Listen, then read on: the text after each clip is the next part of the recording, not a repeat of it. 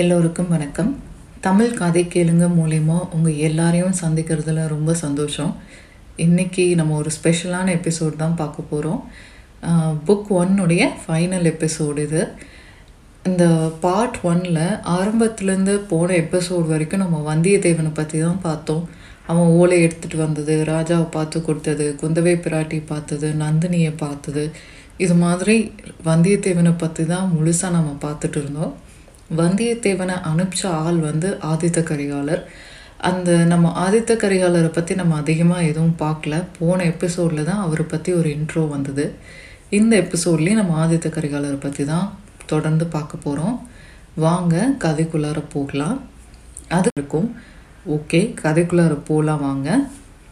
நம்ம ஆதித்த கரிகாலரும் அவருடைய தாத்தா திருக்கோவிலூர் மலையமானும் அவருடைய நண்பர் பார்த்திபேந்திரன் பல்லவன் மூணு பேரும் வந்து அந்த மாமல்லபுரத்து கரையில் உட்காந்து தஞ்சாவூரில் நடக்கிறது பற்றியெல்லாம் பேசுகிறாங்க அங்கே வந்து நம்ம பழுவேட்டையர்களுடைய ஆதிக்கம் ரொம்ப அதிகமாகிடுச்சுனோ அவங்கள எப்படி நம்ம வந்து சரி பண்ணுறது அதுக்கு என்ன முயற்சி பண்ணலாம் அப்படின்னு சொல்லி அதை பற்றி எல்லாம் பேசுகிறாங்க கடைசியில் என்ன முடிவு பண்ணுறாங்கன்னா நம்ம பார்த்திபேந்திரனை இலங்கைக்கு அனுப்பிச்சு அங்கேருந்து இளவரசர் அருள்மொழிவர்மரை சீக்கிரமாக நம்ம காஞ்சி கூட்டிகிட்டு வந்து அதுக்கப்புறம் தான் நம்ம முடிவெடுக்கணும். பழுவேட்டையர்களை என்ன பண்ணுறது ராஜ்யத்தை எப்படி காப்பாற்றுறது அப்படின்னு சொல்லி முடிவெடுத்துட்டு அங்கேருந்து மூணு பேரும் கிளம்பி திரும்பியும் பழையபடிக்கு அரண்மனைக்கே வராங்க.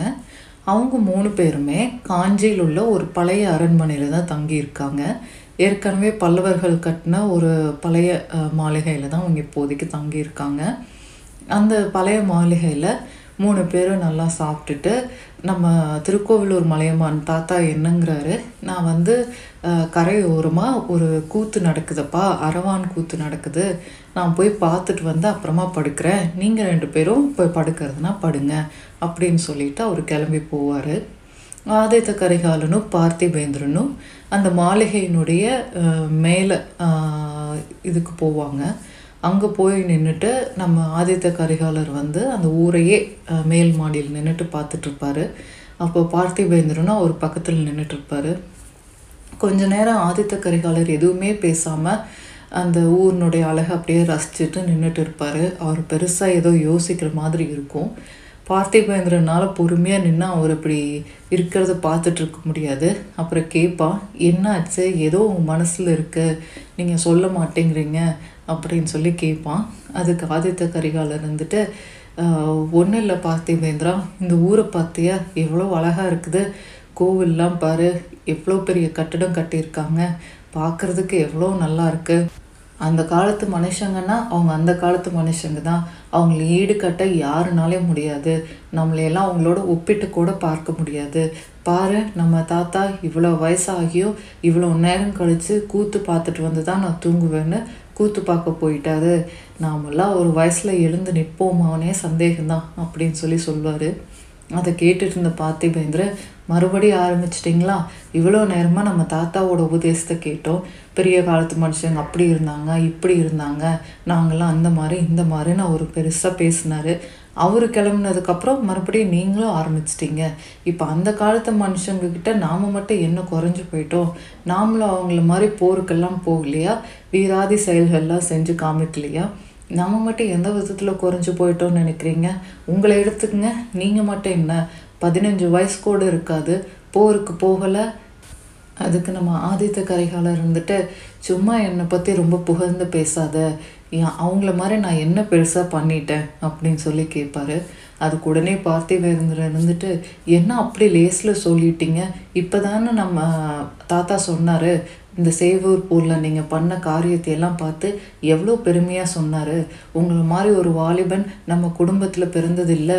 அப்படியே பிறந்திருந்தாலும் உன்னை மாதிரி இவ்வளோ சின்ன வயசில் இந்த மாதிரி வீராதி செயல்களில் யாரும் செஞ்சதில்லைன்னு வேணா ஒன்று பண்ணலாம். உங்களுடைய பெரிய தாத்தா கண்டராதித்தருக்கு மேலே இருந்தாரே ஒரு ராஜாதித்தர். அவர் மாதிரி வேணா உங்களை ஒப்பிட்டு சொல்லலாம் அப்படின்னு சொல்லி சொல்வார்.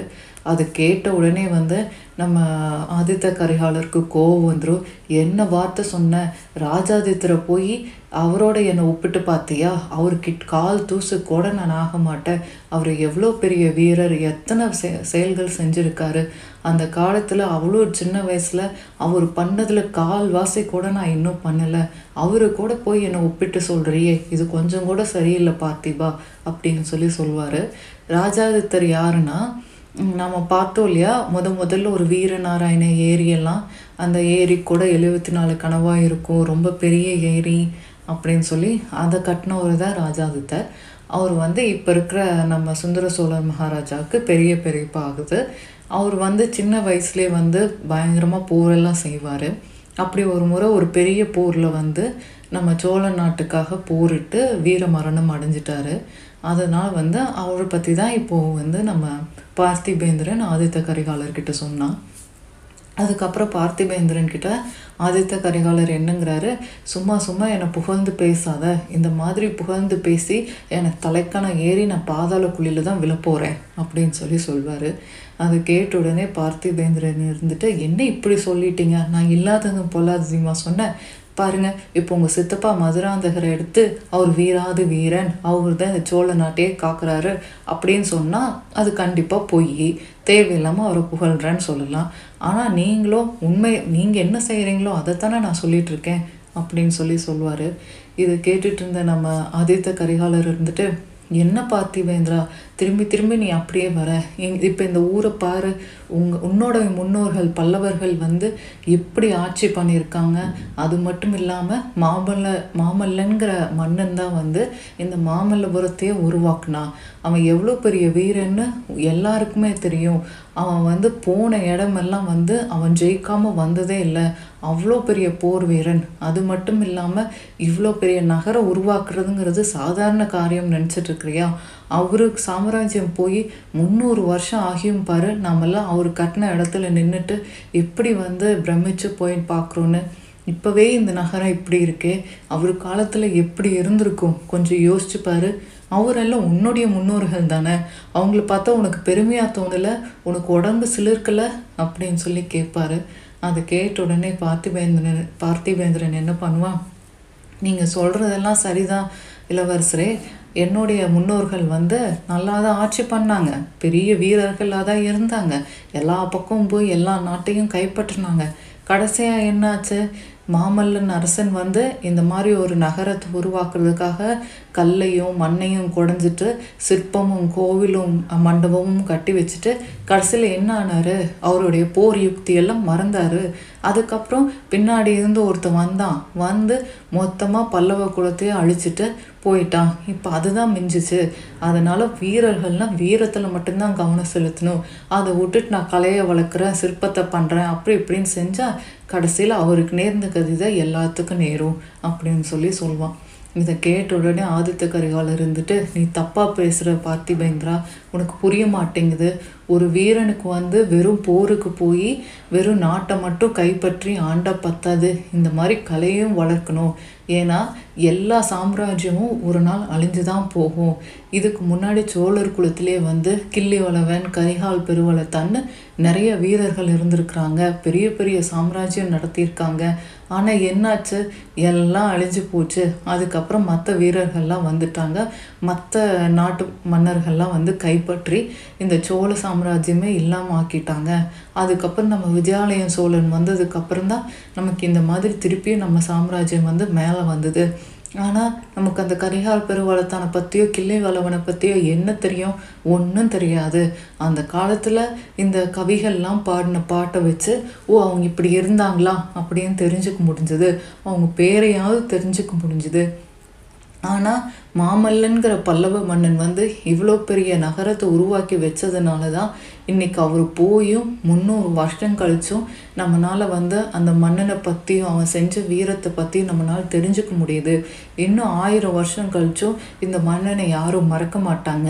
இந்த மாதிரி செயல்கள் தான் நம்ம செய்ய வேணும் பார்த்திபா என்றைக்குமே நம்ம நினச்சி நிற்போம் நம்மளுக்கு தெரியாது. ஆயிரம் வருஷம் கழிச்சும் நம்மளை பற்றி மக்கள் ஞாபகம் வச்சுக்கணுன்னா அதுக்கு இந்த மாதிரி காரியமெல்லாம் தான் செய்யணும் அப்படின்னு சொல்லி சொல்லி சொல்வார். இதை கேட்ட உடனே பார்த்திபேந்திரனுக்கு வந்து இன்னைக்கு என்னமோ உங்களுக்கு ஆயிடுச்சு. சாயந்தரத்துலேருந்து ஏதேதோ பேசிகிட்டு இருக்கீங்க என்ன பண்ணுறீங்கன்னு எனக்கு ஒன்றுமே புரியல. நாளைக்கு வேற நான் இலங்கை கிளம்ப போகிறேன்.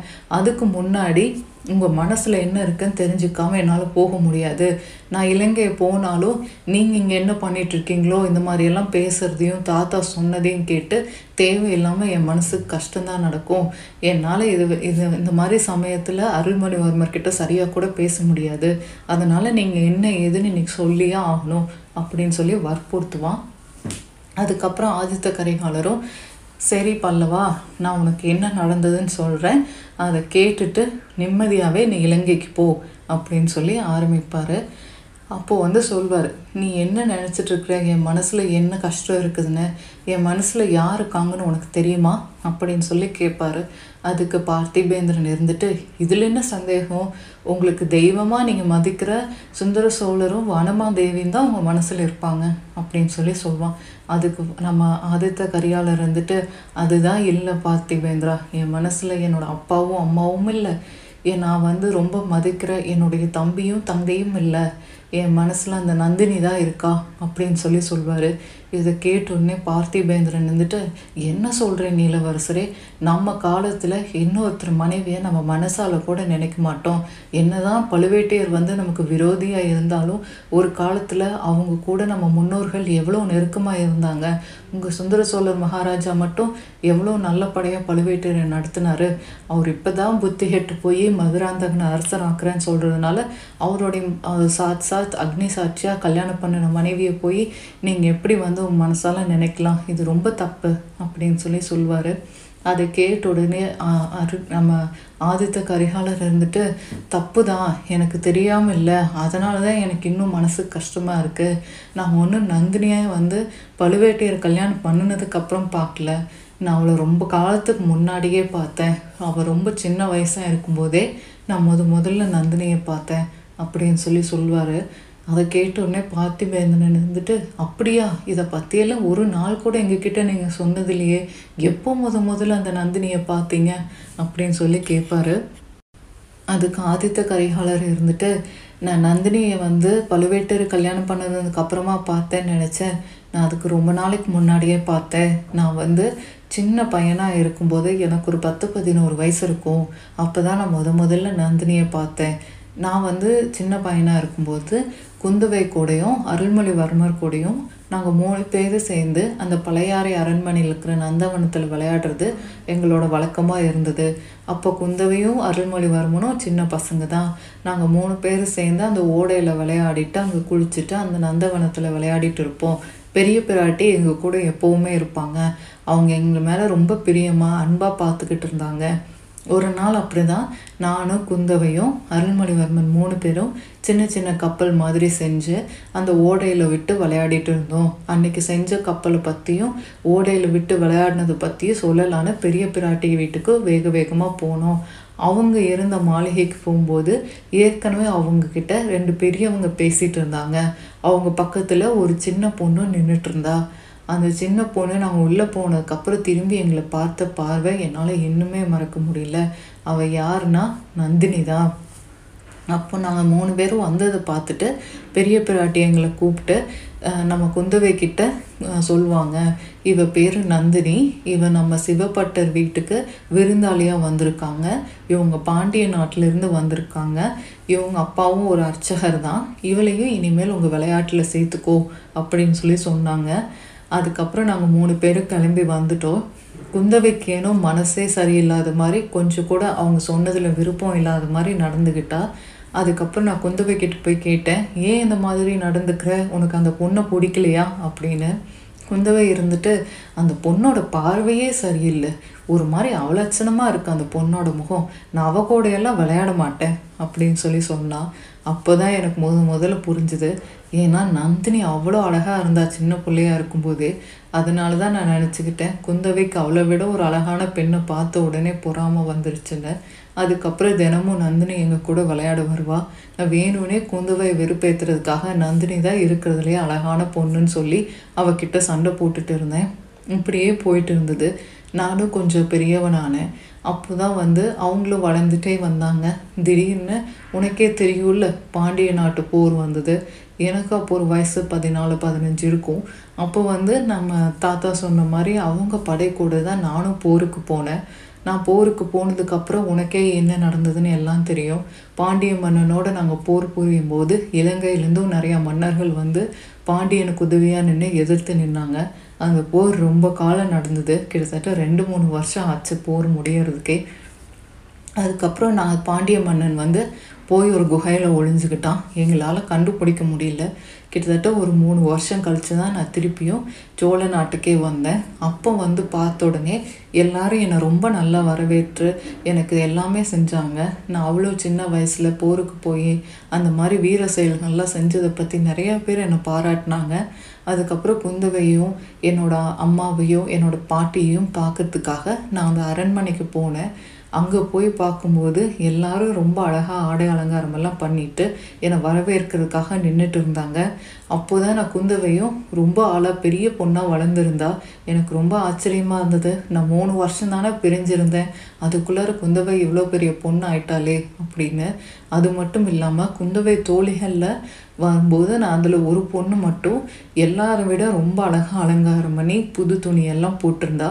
எனக்கு பார்த்த உடனே அப்போ தான் தெரிஞ்சது அது நந்தினின்னு. அதுக்கப்புறம் நான் கேள்விப்பட்டேன். நான் கிளம்புனதுக்கப்புறம் குந்தவையும் நந்தினியும் ரொம்ப நல்ல தோழிகளாக ஆயிட்டாங்கன்னு. ஒருத்தர் ஒருத்தர் ரொம்ப பிரியமாக பழகுனாங்கன்னு அதுக்கப்புறம் தான் கேள்விப்பட்டேன். அதனால குந்தவை தான் நந்தினிக்கு இந்த மாதிரி நகைகளும் உடைகளும் கொடுத்து இந்த மாதிரி அலங்காரமெல்லாம் பண்ணி விட்ருக்கான்னு நான் வந்த உடனே நந்தினியும் குந்தவை மாதிரி பெரிய பொண்ணாக வளர்ந்துருந்தா. அவள் அதுக்கப்புறம் என்னை பார்க்குற விதமே மாறிடுச்சு. என்கிட்ட அவள் பேசும்போதெல்லாம் எனக்கு அது ரொம்ப பிடிச்சிருந்தது. நானும் நந்தினி கூட அதிக நேரம் செலவு பண்ண ஆரம்பித்தேன் இதையெல்லாம் பார்த்து குந்தவைக்கு மறுபடியும் என் மேலே கோவம் வர ஆரம்பிச்சுது. நானும் குந்தவையும் அடிக்கடி இதனால் சண்டை போட்டோம். ஒரு நாள் குந்தவை என்ன பண்ணுனா என்னை பெரிய பிராட்டிட்டு கூட்டிகிட்டு போய்விட்டு இந்த மாதிரி எனக்கும் நந்தினிக்கும் இது மாதிரி எல்லாம் நடக்குதுன்னு சொல்லிட்டா? உடனே பெரிய பிராட்டி என்னை கூப்பிட்டு நீ இளவரசன் பட்டாபிஷேகம் உனக்கு நடக்க போகுதுப்பா. நீ இந்த மாதிரி சமயத்தில் அர்ச்சகர் பொண்ணு கூடையெல்லாம் இப்படி சுற்றிட்டு இருக்கக்கூடாது. உனக்காக நிறைய நாட்டு இளவரசிகள்லாம் வரிசையாக காத்துட்டு இருக்காங்க. எந்த மாதிரி சமயத்தில் நீ இப்படி சின்ன பையன் மாதிரி நடந்துக்கிறது தப்பு அப்படின்னு சொல்லி எனக்கு புத்திமதி சொல்லி அனுப்புனாங்க. இதையெல்லாம் கேட்ட உடனே எனக்கு குந்தவை மேலே தான் ரொம்ப கோவம் வந்தது. வேணும்னே குந்தவை வெறுப்பேற்றுறதுக்காக நான் இன்னும் அடிக்கடி போய் நந்தினியை பார்த்தேன் பேசினேன் பழகினேன். அப்புறம் திடீர்னு தான் நமக்கு அந்த இலங்கையில் நடந்த போரில் வந்து நம்மளுடைய படைத்தலைவர் வந்து இறந்ததுனால அங்கிருந்த போரெல்லாம் வந்து நின்று போச்சு. இதை கேள்விப்பட்ட நம்ம பாண்டிய மன்னன் பழையபடிக்கு மறுபடியும் குகையிலேருந்து ஆளுங்களை திரட்டிட்டு வெளியே வந்துட்டான் அப்படின்னு கேள்விப்பட்டோம். அதுக்கப்புறம் திருப்பி ராஜாவோட கட்டளையினால நான் திருப்பி பாண்டிய நாட்டுக்கு போக வேண்டியதாகிடுச்சு போகிறதுக்கு முன்னாடி ஒரு தடவை கடைசியாக நந்தினியை பார்க்கலான்ட்டு போனேன். அப்போ தான் கேள்விப்பட்டேன் நந்தினி பழையபடிக்கு பாண்டிய நாட்டுக்கே போயிட்டா. அவங்களுடைய பெற்றோர்களோட அவள் இங்கே இல்லைன்னு சொன்னாங்க. இதை கேள்விப்பட்டோன்னே எனக்கு ரொம்ப கஷ்டமாக போச்சு.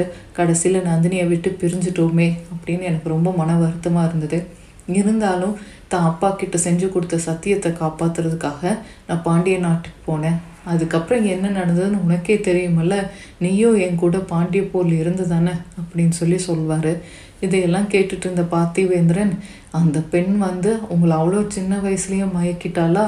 ஆமாம் அதெல்லாம் சரிதான் அதுக்கப்புறம் என்னாச்சு? அப்படின்னு சொல்லி கேட்பா அதுக்கு ஆதித்த கரிகாலர் இருந்துட்டு அதுக்கப்புறமும் நான் வந்து நம்ம பாண்டிய நாட்டுக்கு போய் பாண்டிய மன்னனை வந்து தேடுறதுக்கு பெருமுயற்சி பண்ணிட்டு இருந்தோம். நம்ம வேலைக்கார படை மாதிரி பாண்டியனுடைய வேலைக்கார படை நம்மளதை விட ரெண்டு மடங்கு அதிகமாக இருந்தது. அவனோ அவனுடைய உயிரை காப்பாற்றுறதுக்காக அத்தனை பேர் மலை மலையாக நம்ம முன்னாடி வந்து நம்மளை மறைச்சு நின்னாங்க. நாம் ஒருத்தர் விடாமல் கொன்று குமிச்சிட்டு வந்தோம். ஞாபகம் இருக்கா? கடைசி வரைக்கும் நம்மளை பாண்டிய மன்னனை நம்ம கண்டே பிடிக்க முடியல. அந்த மாதிரி சமயத்தில் தான் ஒரு நாள் வந்து நான் போகிற வழியில் அந்த நந்தவனத்தில் நந்தினி வந்து நின்று பாட்டு பாடிட்டு இருக்கிறத நான் பார்த்தேன். எனக்கு ஒரே ஆச்சரியமாக இருந்தது. நான் வந்து ப தஞ்சாவூரில் பார்த்த நந்தினி வேறு மாதிரி இருந்தா இங்கே வேறு மாதிரி இருந்தா இங்கே ஆண்டாள் மாதிரி கொண்டை போட்டுட்டு கழுத்தில் துளசி மாலையெல்லாம் போட்டுட்டு அவள் பாட்டு பாடிட்டு இருந்ததை பார்த்து எனக்கு ரொம்ப ஆச்சரியமாக இருந்தது. அவகிட்ட போய் கேட்டேன் என்ன ஆச்சு உனக்கு? எப்போ இங்கே வந்த? எப்படி இப்படி ஆச்சு? அப்படின்னு. அதுக்கு நந்தினி இருந்துட்டு நான் எல்லாத்தையும் மறந்துட்டேன். நான் வந்து சாதாரண மனுஷங்களையெல்லாம் கல்யாணம் பண்ணிக்கிறதா இல்லை. நான் வந்து அந்த கடவுளான கிருஷ்ண பகவானை தான் நான் கல்யாணம் பண்ணிக்க போகிறேன் அதுக்காக தான் நான் என்னையே ஆண்டாலாம் மாற்றிக்கிட்டேன் அப்படின்னு சொல்லி சொன்னான் இதையெல்லாம் கேட்ட உடனே எனக்கு ரொம்ப கோவம் வந்தது. இருந்தாலும் சரி எப்படியோ முதல்ல நாம் வந்த காரியத்தை முடிக்கணும். அதுக்கப்புறம் நானே அப்பா கிட்ட போய் இவளை பற்றி எல்லாம் சொல்லி இவளை கல்யாணம் பண்ணிக்கலான்னு நினச்சேன். அதுக்கப்புறம் அவகிட்ட கேட்டேன் உனக்கு ஏதாவது உதவி வேணும்னா என்கிட்ட கண்டிப்பாக கேட்கணுன்னு அவன் என்ன சொன்னான்னா இந்த நந்தவனத்துக்கு மட்டும் உங்களுடைய வீரர்கள் யாரும் வரக்கூடாது. ஏன்னா நானும் எங்கள் அம்மாவும் தான் இங்கே இருக்கோம். நான் அவங்க என்னோட அம்மாவும் அப்பாவும் ரொம்ப வயசானவங்க. அவங்களுக்கு தேவையில்லாமல் எந்த சங்கடமும் வரக்கூடாது. அதனால் உங்கள் வீரர்கள் இந்த நந்தவனம் பக்கம் வரக்கூடாதுன்னு சொல்லிடுங்க அப்படின்னு சொல்லி சொல்வா. அதுக்கு ஆதித்த கரிகாலர் வந்துட்டு என்னுடைய வீரர்கள் வந்து கண்டிப்பாக நீ இருக்கிற இந்த நந்தவனம் பக்கம் வரமாட்டாங்க அப்படின்னு சொல்லிட்டு அவனோட மொத்த படைக்கும் வந்து அவன் வந்து சொல்லியிருப்பான் யாரும் எக்காரணத்தை கொண்டும் அந்த வன் நந்தவனத்துக்குள்ளார் மட்டும் போகக்கூடாதுன்னு அப்படின்னு அவன் சொல்லிட்டு இருக்கும்போது பார்த்திபேந்திரன் இருந்துட்டு ஆமாம் எனக்கு ஞாபகம் இருக்குது நீங்கள் கண்டிப்பான ஒரு உத்தரவு போட்டிங்கல்ல அந்த பெருமாள் கோவில்கிட்ட இருக்கிற நந்தவனத்துக்கு யாரும் போகக்கூடாதுன்னு ஓ அந்த பொண்ணுனால தான் நீங்கள் இப்படி ஒரு கட்டளை இட்டிங்களா? அது தெரியாமல் போச்சு. நாங்கள்லாம் என்ன நினச்சிட்டோம்? அந்த கோவிலில் பூஜை செய்கிற அர்ச்சகர்களுக்கும் அந்த கோவிலுக்கும் வந்து எந்த தொந்தரவும் வரக்கூடாதுங்கிறதுக்காக தான் நீங்கள் போக வேண்டாம்னு சொன்னோம்னு நினச்சோம். ஆனால் அந்த நந்தினி அப்போவே உங்களுக்கு எப்படி மயக்கியிருக்கா பாருங்க அப்படின்னு சொல்லி சொல்வார். அதை கேட்ட உடனே நம்ம ஆதித்த கரிகாலம் இருந்துட்டு அது மட்டும் இல்லை நான் அதுக்கப்புறம் ரெண்டு மூணு டைம் அவளை போய் சந்திக்க முயற்சி பண்ணேன். ஆனால் அவள் வந்து எனக்கு நான் பேசுகிறத கேட்குறதுக்கே ரெடியாக இல்லை. அவளும் அவள் வந்து ரொம்ப திடமாக இருந்தா நான் வந்து தஞ்சாவூருக்கு வரமாட்டேன்னும் நான் வந்து என்னை என்னை கல்யாணம் பண்ணிக்க மாட்டேன்னும் எனக்கு ரொம்ப கஷ்டமாக இருந்தது. இருந்தாலும் முதல்ல இந்த போரை முடிக்கணும். முடித்ததுக்கப்புறம் என்ன ஆகுதுன்னு பார்த்துக்கலாம் அப்படின்னு நான் முடிவு பண்ணிகிட்டு இருந்தேன். உனக்கே தெரியும். ஒரு தடவை நம்ம அந்த பாண்டிய நாட்டு மன்னனுடைய வேலைக்காரிய படையை வந்து நம்ம கொஞ்சம் கொஞ்சமாக அழிச்சிட்டு வரும்போது எல்லாரும் நாலா பக்கம் பிரிஞ்சு நாலு பக்கமும் அவனை தேடணும். அப்படி நான் தேடி வந்துட்டு இருக்கும்போது தான் தனியாக ஒரு குதிரையினுடைய கால் தடத்தை பார்த்தேன். அந்த கால் தடை எங்கே போகுதுன்னு சொல்லி அதை தொடர்ந்து ஃபாலோ பண்ணி வந்தேன். அப்போ தான் அந்த இடத்துல சில ரத்தக்காரையும் பார்த்தேன். அப்போ தான் தோணுச்சு ஒருவேளை பாண்டிய மன்னன் தான் போயிருப்பானோ அப்படின்னு சொல்லி அது அந்த குதிரையினுடைய கால் தடத்தை தொடர்ந்து நான் போயிட்டே இருக்கும்போது அந்த கால் தடம் வந்து நந்தினியோட நந்தவனத்துக்குள்ளார போச்சு. எனக்கு ஆச்சரியமாக இருந்தது. சரி அவன் அங்கே இருக்க வாய்ப்பே இல்லை. ஒருவேளை நந்தினிக்கு ஏதாவது ஆயிருக்குமோ இல்லை அவன் குடும்பத்தில் இருக்கிறவங்களுக்கு ஏதாவது ஆயிருக்குமோ என்ன ஏதுன்னு பார்க்கணும் அப்படின்னு சொல்லிட்டு நான் உள்ளே போனேன். அப்போ அந்த குதிரையை பார்த்தேன். அந்த குதிரை வந்து கண்டிப்பாக பாண்டிய மன்னனோட குதிரையாக தான் இருக்கணும். அதை பார்த்த உடனே என்னால் ஆச்சரியம் தாங்க முடியல. இருந்தாலும் என்னன்னு சொல்லி உள்ளே போய் பார்த்தேன். அப்போ பாண்டிய மன்னன் படுத்துட்டு இருந்தான் நந்தினி வந்து அவனுக்கு சேவை செஞ்சுட்டு இருந்தா. அதை பார்த்தோன்னே என்னால் நம்பவே முடியல. அவங்க வீட்டு கதவை உடைச்சிட்டு உள்ளே போய் நந்தினியை பார்த்து கேட்டேன். என்ன காரியம் பண்ணிகிட்ருக்குறேன் இவன் வந்து என்னுடைய எதிரி. அவனுக்கு வந்து நீ இப்படி தனியாக கூட்டிகிட்டு வந்து படுக்க வச்சு நீ மருந்து போட்டுட்டு இருக்கிறியா? இது தப்பு அப்படின்னு சொல்லி சொன்னேன். நந்தினி இருந்துட்டு தயவு செய்து எதுவும் பண்ணாதீங்கன்னு என் காலில் விழுந்து கெஞ்சினா இவரை நான் கல்யாணம் பண்ணிக்க போகிறவர் இவர் என்னுடைய காதலன் இவரை எப்படியாவது காப்பாற்றுங்க உயிர் பிச்சை போடுங்கன்னு என்கிட்ட கெஞ்சினா அந்த வார்த்தையை கேட்ட உடனே என் தலையில் இடி விழுந்த மாதிரி இருந்தது. என்ன ஒரு வார்த்தை சொல்கிறான்னு அந்த கோவத்தில் அவன் மேலே இருந்த கோவத்துலேயும் பாண்டிய மன்னன் மேலே இருந்த கோவத்துலேயும் அவளை கீழே தள்ளிட்டு அவளை தாண்டி போய் என் வாளால் ஒரே வெட்ட அவனை வெட்டி ரெண்டு துண்டாக்கிட்டேன். ஆக்குன உடனே அவள் கத்துன கத்து இன்னும் என் காதில் விழுந்தது. கேட்டுட்டே இருக்கேன் அவள் அப்படி சத்தம் போட்டா இப்படி பண்ணிட்டீங்களே நான் இவ்வளோ தூரம் மன்றாடி உயிர் பிச்சை கேட்டும் கொடுக்கலையே அப்படின்னு சொல்லிட்டு அவள் கத்துனா. அவள் கத்தும்போது என்னால் சகிக்க முடியாமல் நான் அந்த இடத்துல இருந்த பாண்டிய மன்னனை வெளியே இழுத்துட்டு வந்து போட்டேன். அந்த சமயத்தில் தான் நீங்கள்லாம் என்னை தேடி வந்தீங்க. பாண்டிய மன்னன் ரெண்டாக துண்டு கிடக்கிறதா பார்த்துட்டு நீங்கள் எல்லாம் சத்த சந்தோஷத்தில் சத்தம் போட்டு ஆரவாரம் பண்ணி அங்கே என்ன நடந்தது? அப்படிங்கிறதையே நீங்கள்லாம் மறந்துட்டீங்க. ஆனால் எனக்கு மட்டும்தான் தெரியும் பாண்டிய மன்னனை கொன்னுமே வந்து எனக்கு வந்து மனசில் நிம்மதி இல்லை. அது மட்டும் இல்லாமல் நந்தினி முன்னாடி நான் இப்படி ஒரு காரியத்தை செய்ய செய்ய வேண்டிய சூழ்நிலை வந்துருச்சுன்னு என் மனசு ரொம்ப கஷ்டப்பட்டுச்சு. அப்போ திரும்பி நான் நந்தினியை பார்த்தேன். அவள் கண்ணில் இருந்த ஆக்ரோஷத்தையும் கோபத்தையும் என்னால் மறக்கவே முடியாது. அந்த அந்த குடிசையே எரிக்கிற அளவுக்கு அவள் கண்ணில் அப்படி ஒரு தீப்பொறி பறந்ததை நான் பார்த்தேன். அதை பார்த்த உடனே எனக்குள்ள ஒரு பெரிய பாரம் வந்து வந்துடுச்சு. அந்த பாரத்தை எப்படி குறைக்க போகிறோம் என்ன பண்ண போகிறோம் அப்படின்னு தெரியாமலேயே உங்கள் கூட நான் அரண்மனைக்கு வந்தேன். அன்னைக்கு பாண்டிய மன்னனை கொன்னதுனால நீங்கள் வெற்றிக்காக நிறையா விழா எடுத்து எல்லாரும் சந்தோஷமாக பேசிட்டு நல்லா சாப்பிட்டுட்டு போய் படுத்துட்டீங்க. ஆனால் எனக்கும் அன்னைக்கு ராத்திரி தூக்கமே வரல. எப்படியாவது நந்தினியை போய் பார்க்கணும் நடந்ததெல்லாம் அவகிட்ட சொல்லணும் அவகிட்ட எல்லாத்தையும் விசாரிக்கணும். அவள் என்ன காதலிச்சால? அதுக்கப்புறம் கிருஷ்ணரை தான் கல்யாணம் பண்ணிக்குவேன்னு சொன்னால் அப்புறம் எப்படி திடீர்னு பாண்டிய மன்னன் வந்தா? என்ன நடக்குதுன்னே தெரியல.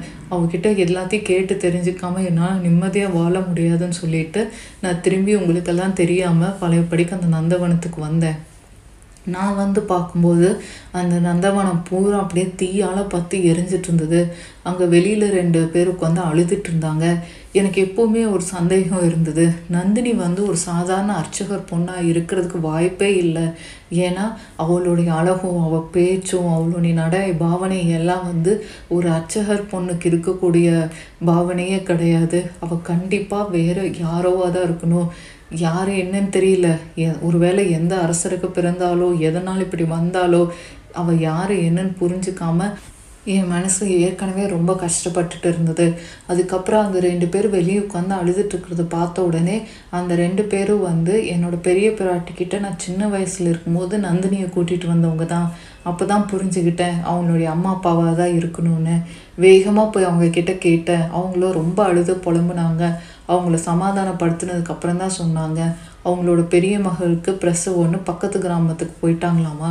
நந்தினியை கூப்பிட்ருக்காங்க அவள் வரமாட்டேன்னு சொன்னதுனால விட்டுட்டு போயிட்டாங்களாமா? அவங்க வந்து வர வழியில் யாரோ ஒரு பொண்ணு வந்து கையும் வாயும் கட்டி அங்கே தூக்கிட்டு போனதை அவங்க பார்த்தாங்களாமா? அங்கே இருந்த மக்கள்லாம் என்னன்னு பேசிட்டாங்களாமா? அந்த பொண்ணு வந்து பாண்டிய மன்னனுக்கு அடைக்கலம் கொடுத்துருக்கா. ஆனால் சோழ வீரர்கள் வந்து அவளை மீறி அந்த பாண்டிய மன்னனை கொன்னதுனால அவளை வந்து துரோகம் பண்ணிட்டான் அவளையும் அந்த தீயில போடுறதுக்காக தூக்கிட்டு போகிறதா கேள்விப்பட்டிருக்கிறாங்க. இங்கே வந்து பார்த்ததுக்கப்புறம் தான் அது நந்தினின்னு அவங்களுக்கு தெரிஞ்சிருக்கு அப்படின்னு சொல்லி அதை எல்லாத்தையும் அவன் கேள்விப்படுறான்.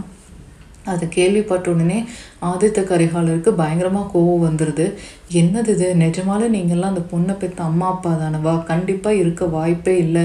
உண்மையான அம்மா அப்பாவாக இருந்தால் இந்த மாதிரி உட்காந்து அழுதுட்டு இருக்க மாட்டீங்க. இந்நேரம் போயிருப்பீங்க அந்த இடத்துக்கு. அது மட்டும் இல்லாமல் இவ்வளோ பெரிய போர் நடக்கும்போது தன்னுடைய பொண்ணை தன்னந்தனியாக அப்படி விட்டுட்டு இன்னொரு ஊருக்கு போயிருக்க மாட்டீங்க.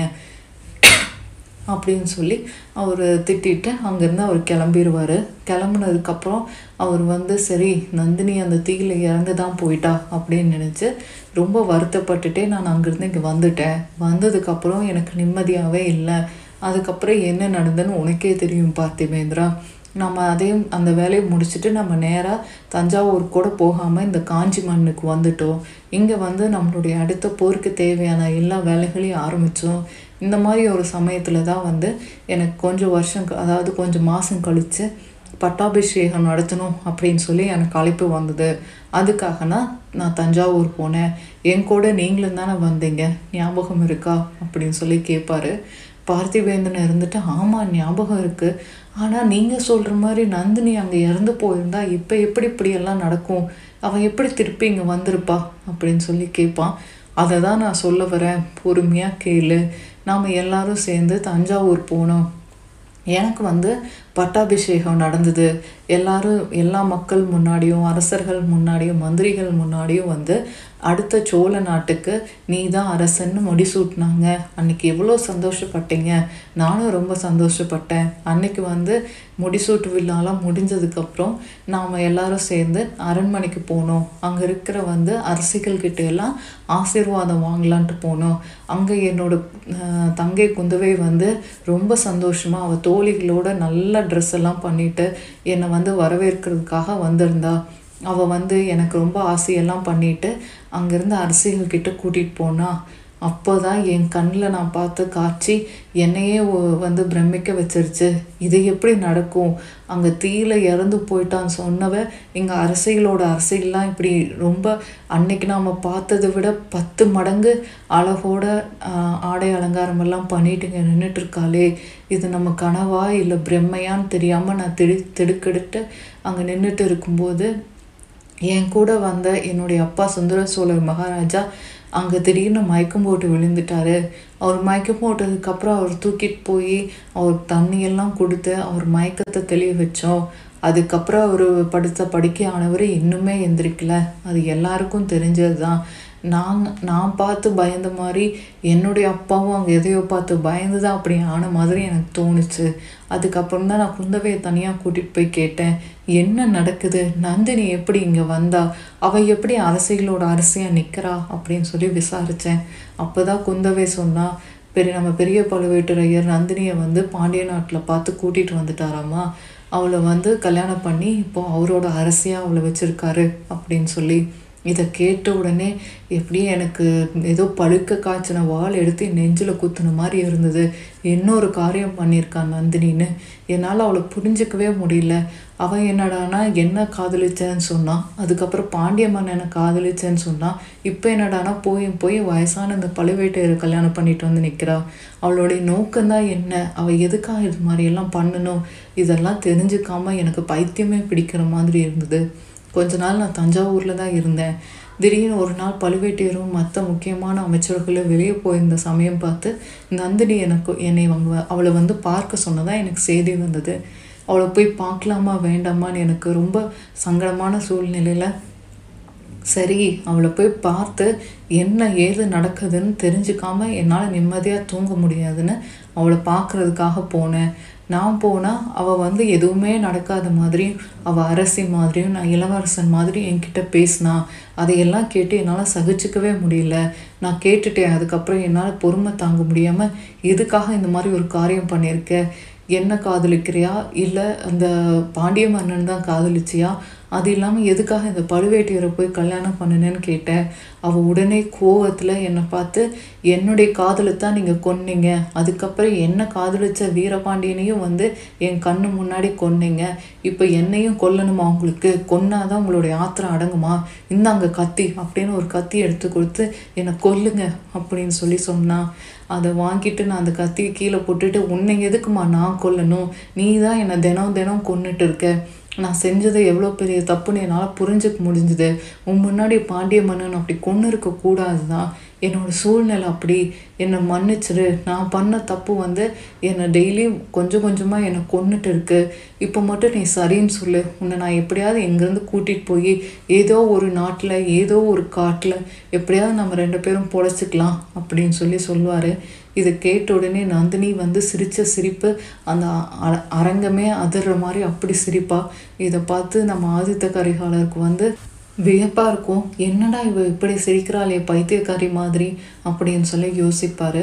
அதுக்கு நந்தினி இருந்துட்டு உன்னோட வந்து என்னை என்ன செய்ய சொல்கிற காட்டில் போய் மரம் வெட்டலான்னு சொல்கிறியா இல்லை கூட பின்னி பொழைக்கலான்னு சொல்கிறியா அதுக்கெல்லாம் நான் இனி வரமாட்டேன் அப்படின்னு சொல்லி சொல்வாள் உடனே ஆதித்த கரிகாலர் கோ வந்து ஆமாம் ஆமாம் இப்படி வயசான கிழவரை கல்யாணம் பண்ணிட்டு இப்படி ஆடை ஆபந்தமெல்லாம் பண்ணி அரசிகளோட அரசிகளாக நீ இருந்தேன்னா உனக்கு எப்படி காட்டு வாழ்க்கையும் சாதாரண மனுஷங்க வாழ்க்கையும் உனக்கு பிடிக்கும்? நீ மறந்துட்டியா? நீ எங்கேருந்து வந்தேன்னு? என்ன? நான் உன்னை பார்த்த ஞாபகம் என் இன்னும் என் கண்ணில் இருக்க. நீ எப்படி அந்த அர்ச்சகரோட அந்த குடிசையில் வாழ்ந்த என்ன? அப்படின்னு சொல்லி சொல்வார்.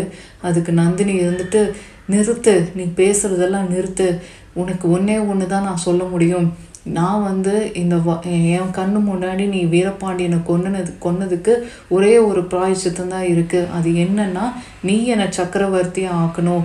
நீ என்னை சக்கரவர்த்தி ஆக்குறேன்னு சொல்லு. நான் உடனே இந்த பழுவேட்டையர்கள் ரெண்டு பேரையும் ஏன் கையாலேயே கொன்னுட்டு உன்னுடைய அப்பாவான அந்த சுந்தர சோழ மகாராஜாவை தூக்கி சிறையில் போட்டுட்டு நான் இந்த ஏழு உலகம் ஆள்ற அந்த அரசர் சிம்மாசனத்தில் நான் உட்காரணும் அப்படின்னு சொல்லி சொல்லுவாள் இதை கேட்ட உடனே ஆதித்த கரிகாலருக்கு வந்து உடம்பெல்லாம் நடுங்க ஆரம்பிச்சிரும். அடிப்பாவி என்ன வார்த்தை உன் வாயிலேருந்து சொன்ன? இது மாதிரியெல்லாம் நீ நினைவு நினைவோட தான் பேசுகிறியா இல்லை பைத்தியக்காரத்தனமாக பேசுகிறியா அப்படின்னு சொல்லி கேட்பாரு அதை கேட்ட உடனே நந்தினி இருந்துட்டு நான் பைத்தியக்காரியா? என்னை பார்த்து பைத்தியக்காரன்னு சொல்கிறியா நான் எல்லாத்தையும் தெளிவான நினைவோடு தான் பேசுகிறேன் நான் இந்த அரண்மனைக்குள்ளே வந்ததே அதுக்கான காரணம் தான். நீ பாண்டிய மன்னனை கொன்னதுக்கு நான் பழி வாங்காமல் விட போகிறதில்ல நீ என்னை சக்கரவர்த்தினி ஆக்குறேன்னு சொல்லு. உடனே நான் சொன்ன மாதிரி எல்லாத்தையும் நான் செஞ்சு காமிக்கிறேனா இல்லையான்னு பாரு அப்படின்னு சொல்லி சொல்வா. என்ன ஒரு வார்த்தை சொன்ன? என்னுடைய அப்பாவையே நீ சிறையில் பிடிச்சி போடுவியா? அப்படின்னு சொல்லிட்டு அங்கேருந்து கோவமாக நான் கிளம்பி வந்துட்டேன். அங்கேருந்து வந்ததுக்கப்புறம் நான் அதுக்கப்புறம் தஞ்சாவூரில் இருக்கிறதுக்கு எனக்கு விருப்பமே இல்லை. மறுபடியும் நான் காஞ்சிக்கே வந்துட்டேன். உங்களுக்கு அதுக்கப்புறம் என்ன நடந்ததுன்னு தெரியும். நாம் இந்த பாட்டுக்கு நம்ம வேலையை பார்த்துட்டு இருக்கிறோம். அங்கே தஞ்சாவூரில் பழுவேட்டையர்கள்லாம் இந்த மாதிரி பண்ணிகிட்டு இருக்காங்க. அப்படின்னு சொல்லி சொல்லுவார் அது கேட்ட உடனே பார்த்திபேந்தன் பார்த்திபேந்திரன் இருந்துட்டு பார்த்தீங்களா? அவள் வாயில் என்னென்ன வார்த்தை சொல்லியிருக்கான்னு? இதையெல்லாம் கேட்டுட்டு நீங்கள் சும்மாவா வந்தீங்க? என்னை விடுங்க நான் இலங்கைக்கு போகிறதுக்கு முன்னாடி முதல்ல தஞ்சாவூர் போய் அவளை வெட்டி ரெண்டு துண்டு ஆக்கிட்டு வந்து மற்ற வேலையை நான் பார்க்குறேன் என்ன ஒரு வார்த்தை சொல்லியிருக்கா? எவ்வளோ தைரியம் இருக்கணும் அவளுக்கு இந்த மாதிரி பேசுகிறதுக்கு அப்படின்னு சொல்லி சொல்லுவான் அதுக்கு ஆதித்த கரிகாலர் இருந்துட்டு எனக்கு அவ்வளோ தைரியம் இருந்தால் நானே செஞ்சுருக்க மாட்டேனா? என் மனசில் இருக்கிற காதலும் கோபமும் பயமும் எல்லாம் சேர்ந்து என்னை கொஞ்சம் கொஞ்சமாக கொண்டுட்டு இருக்குது பார்த்திபேந்திரா இதெல்லாம் அடங்கணும்னா ஒரே ஒரு வழி தான் இருக்குது ஒன்றா நான் சாகணும் இல்லைன்னா அவளும் சாகணும் இல்லைன்னா ரெண்டு பேரும் சாகணும். எனக்கு இந்த ஜென்மத்தில் எனக்கு இந்த பாவத்துலேருந்து மோ விமோச்சனமே கிடையாது. அடுத்த ஜென்மத்திலேயே விமோச்சனம் இருக்குமா இல்லையான்னு எனக்கு தெரியல. இவள் இத்தனையும் நடந்ததுக்கு அப்புறமும் வந்து அவளை வந்து எனக்கு கொல்லணும்னு என் மனசில் தோணலை. அவளை கஷ்டப்படுத்தணும்னு எனக்கு தோணலை. அதுதான் இருக்கிறதுலையே கொடுமையான விஷயம். நான் தஞ்சாவூருக்கு போகிறதுக்கே இப்போ பயப்படுறது எதுக்குன்னா நான் திருப்பி போனால் திருப்பி அவள் எங்கேயாவது என்னை பார்த்து இந்த மாதிரியெல்லாம் சொல்வாளோ இதை கேட்டு அவன் மேலே இருக்கிற ஆசைனால் நான் இந்த தப்பையெல்லாம் பண்ணிடணும்னு எனக்கு பயமாக இருக்குது பார்த்திபேந்திரா அதுக்காக தான் நான் தஞ்சாவூர் போகாமல் இங்கிருந்தே அரசருக்கு ஓலை அனுப்பிச்சிட்ருக்கேன் அரசரை இங்கே வர சொல்லி நான் அனுப்பிச்சிட்ருக்கேன் எனக்கு யார் ஆட்சி செஞ்சாலும் எனக்கு பிரச்சனை இல்லை. என்னால் எனக்கு இந்த இந்த மாதிரி ஒரு பெரிய பாரத்துலேருந்து எனக்கு விமோச்சனை வேணும். அவ்வளோதான் என் எனக்கு இருக்குது அப்படின்னு சொல்லி சொல்வார். இதையெல்லாம் கேட்டுட்டு இருந்த பார்த்திபேந்திரன் இருந்துட்டு என்ன இளவரசரே நீங்கள் எவ்வளோ பெரிய வீரன்? போயும் போய் ஒரு பொண்ணை பார்த்து இப்படி கதி கலங்கி போய் நிற்கிறீங்களே இதுக்கெல்லாம் ஒரு விடிவே கிடையாதா? அப்படின்னு சொல்லிட்டு இருக்கும்போது அங்கே நடந்த அரவான் கூத்து முடிஞ்சு நம்ம தாத்தா திருக்கோவிலூர் மலையமான் வந்து திரும்பி வந்துட்டு அதை பார்த்துட்டு பார்த்திவேந்திரன் சொல்வான் பார்த்தீங்களா? எவ்வளோ பெரிய மனுஷர். உங்களை மாதிரி இவ்வளோ சின்ன வயசில் இந்த மாதிரி சின்ன சின்ன பெண்களுக்கெல்லாம் ஆசைப்பட்டு த பெரிய தப்பு செஞ்சதுன்னா அவரெல்லாம் எப்படி இவ்வளோ பெரிய மனுஷனாக இருக்க முடியும்? அந்த காலத்து மனுஷங்கள்லாம் நீங்கள் சொன்ன மாதிரி மனசுலேயும் ரொம்ப திடமான ஆளுங்க உடம்புலேயும் ரொம்ப வலிமையோடு இருந்தாங்க. அப்போவெல்லாம் இந்த மாதிரி எந்த பொண்ணையாக பார்த்து அவங்களுக்கு பிடிச்சிருந்ததுன்னா அடுத்த நிமிஷமே அவங்க தூக்கிட்டு வந்து கல்யாணம் பண்ணி அரண்மனையில் விட்டுட்டு அவங்க வேலையை பார்க்க போயிடுவாங்க இப்படி உங்களை மாதிரி உட்காந்து புலம்பிட்டு தன்னோட சொந்த நாட்டுக்கே போகிறதுக்கு பயப்பட்டுட்டு இருக்க மாட்டாங்க. நம்ம பழுவேட்டரை பாருங்க அவர் வர வழியில் பார்த்தாராமா பிடிச்சிருந்ததாமா தூக்கிட்டு வந்து கல்யாணம் பண்ணி அரண்மனையில் உட்கார வச்சுட்டு அவர் அடுத்த வேலையை பார்க்க போய் போயிட்டாரு உங்களை மாதிரி சொந்த நாட்டுக்கு போகிறதுக்கா பயந்துட்டு இருக்காரு அப்படின்னு சொல்லி சொல்லுவான். அதை கேட்டுடனே பார்த்திபேந்திரன் என்ன பண்ண சொல்கிறேன் என்ன? என்னால் இதுக்கு மேலே எதுவும் செய்ய முடியாது. எனக்கு செய்கிறதுக்கு எந்த என் தெம் உடம்புல எந்த தெம்பும் இல்லை. நான் சொன்ன மாதிரி முதல்ல போய் நீ அருள்மொழிவர்மன் இங்கே கூட்டிகிட்டு வா. அதுக்கப்புறம் நம்ம பாட்டனும் பேரனும் சேர்ந்து ஏதோ ஒரு முடிவு பண்ணி என்னவோ பண்ணட்டும். நானும் நீயும் பேசாமல் வேறு நாட்டுக்கு போகலாம் நான் அரபு நாட்டை பற்றியெல்லாம் கேள்விப்பட்டேன். அங்கே எல்லாம் இன்னும் அழகாக இருக்குமாமா ஊர் அங்கே இருக்கிற மக்கள் அங்கே இருக்கிற பொண்ணு பொருளெல்லாம் பேசாமல் நான் அப்படி எங்கேயாவது போயிடலாம் அதுக்கு முதல்ல நீ தெளிவாக இலங்கைக்கு போய் அருள்மொழிவர்மனை கூட்டிகிட்டு வரணும். உன்னை உன்னோட கவனம் பூரா அதில் தான் இருக்கணும். இப்போ இங்கே என்ன நடந்ததுன்னு உனக்கு தெரிஞ்சிருச்சு. தேவையில்லாமல் இதை பற்றியெல்லாம் நீ குழப்பிக்காத அப்படின்னு சொல்லி சொல்வார். இவங்க இப்படி பேசிகிட்டு இருக்கும்போதே நம்ம தாத்தா வந்துடுவார் என்னப்பா நீங்கள் ரெண்டு பேரும் இன்னும் தூங்க போகலையா? அப்படின்னு சொல்லி நம்ம திருக்கோவிலூர் மலையமான்னு கேட்பாரு அதுக்கு உடனே பார்த்திபேந்திரனை பார்த்து ஏன் பார்த்திபேந்திரா நாளைக்கு நீ இலங்கைக்கு போகணும்? ஞாபகம் இருக்கா? இன்னும் முழிச்சிட்டு இருந்தீங்கன்னா நாளைக்கு நீ எப்படி போவ? போய் படு அப்படின்னு சொல்லி சொல்வார். அதை கேட்டுட்டு பார்த்திபேந்திரன் இருந்துட்டு சரி தாத்தா இவ்வளோ நேரம் இலங்கைக்கு போகிறத பற்றி தான் நாங்கள் ரெண்டு பேரும் பேசிகிட்டு இருந்தோம். சரி நான் போயிட்டு வரேன். நாளைக்கு கிளம் இலங்கைக்கு கிளம்பணும் அப்படின்னு சொல்லிட்டு அவன் கிளம்பிடுவான் அங்கேருந்து ஆதித்த கரிகாலரும் சரி நானும் போய் படிக்கிறேன் அப்படின்னு சொல்லிட்டு கிளம்பிடுவார். இதோட இந்த எபிசோட் முடிஞ்சது. அது இல்லாமல் புக் ஒன்னும் முடிஞ்சிருச்சு. இது வரைக்கும் கதை கேட்டிங்களா? எப்படி இருந்தது? புக் ஒன் வந்து நீங்கள் எதிர்பார்த்த மாதிரி இன்ட்ரெஸ்டிங்காக இருந்ததா? புக் டூ வந்து இன்னும் இன்ட்ரெஸ்டிங்காக இருக்கும். இன்னும் புதுசு புதுசாக நிறைய கேரக்டர்ஸை நம்ம பார்ப்போம். உங்களுக்கு கதை எப்படி பிடிச்சிருந்தது? உங்களோட ஃபீட்பேக்ஸ் கமெண்ட்ஸ் எல்லாம் கண்டிப்பாக கமெண்ட்ஸில் போடுங்க.